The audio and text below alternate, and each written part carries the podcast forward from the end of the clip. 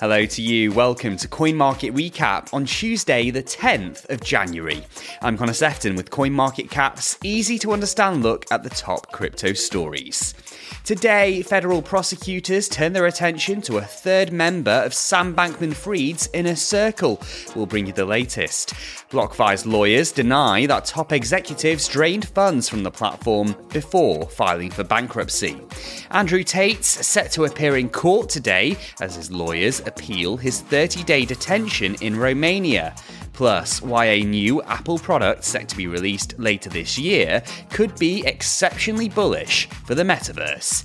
Give our show a follow on Apple Podcasts, Spotify, and Google Podcasts, and you can get in touch with me on Twitter as well. I'm at Connor Sefton. Coin Market Recap pretty flat day on the crypto markets, but that means Bitcoin is holding steady above $17,000 for now. Our top story, though, and a third member of SBF's inner circle is now being investigated by federal prosecutors. Nishad Singh was FTX's head of engineering, and he's been accused of making code changes that gave sister trading firm Alameda Research a virtually unlimited line of credit, one that was funded by the exchange's customers. Bloomberg's reported that Singh has met with federal prosecutors and could seek a deal, but one isn't necessarily guaranteed. In such a scenario, he would plead guilty and cooperate with their investigation in the hope of getting a lenient sentence. Singh isn't accused of wrongdoing, but this could end up being a significant development. FTX co founder Gary Wang and former Alameda Research CEO Caroline Ellison have already entered into plea deals, leaving Sam Bankman Fried increasingly isolated.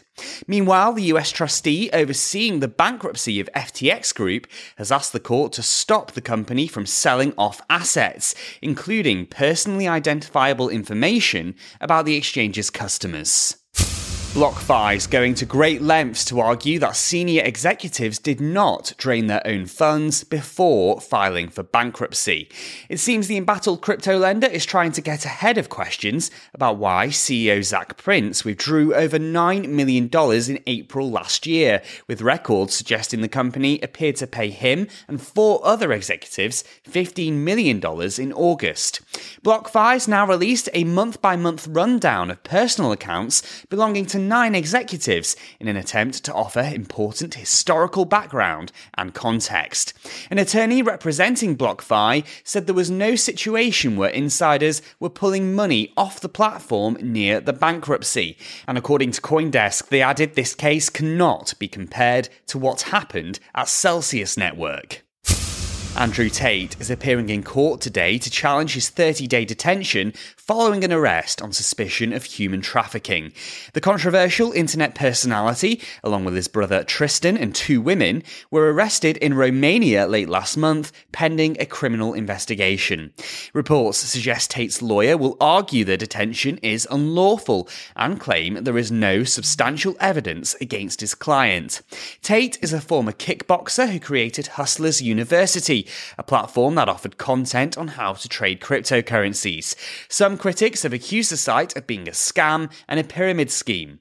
Although he's been booted off many social networks, a Twitter ban was lifted when Elon Musk took over, and Tate has used his account to protest his innocence and claim the Matrix has attacked him. Finally, today, new reports suggest Apple is preparing to unveil a new mixed reality headset to the world this spring. The tech giant's latest product could be a bullish development for the metaverse and boost levels of adoption. It's apparently called Reality Pro and blends together augmented reality and virtual reality. It may even be released later this year in addition to a new range of iPhones. But unfortunately, the device could end up being extremely expensive and cost twice as much much as Meta's Quest Pro headset. That would result in a price tag of $3,000, putting it far out of reach of many consumers. That's it for today's coin market recap. Please do leave us a review if you've enjoyed this episode. It helps us reach new listeners. There's plenty more crypto news and features on our website over at coinmarketcap.com slash Alexandria. I'm Connor Sefton. Thanks so much for listening and we will be back with more news tomorrow. Bye bye for now.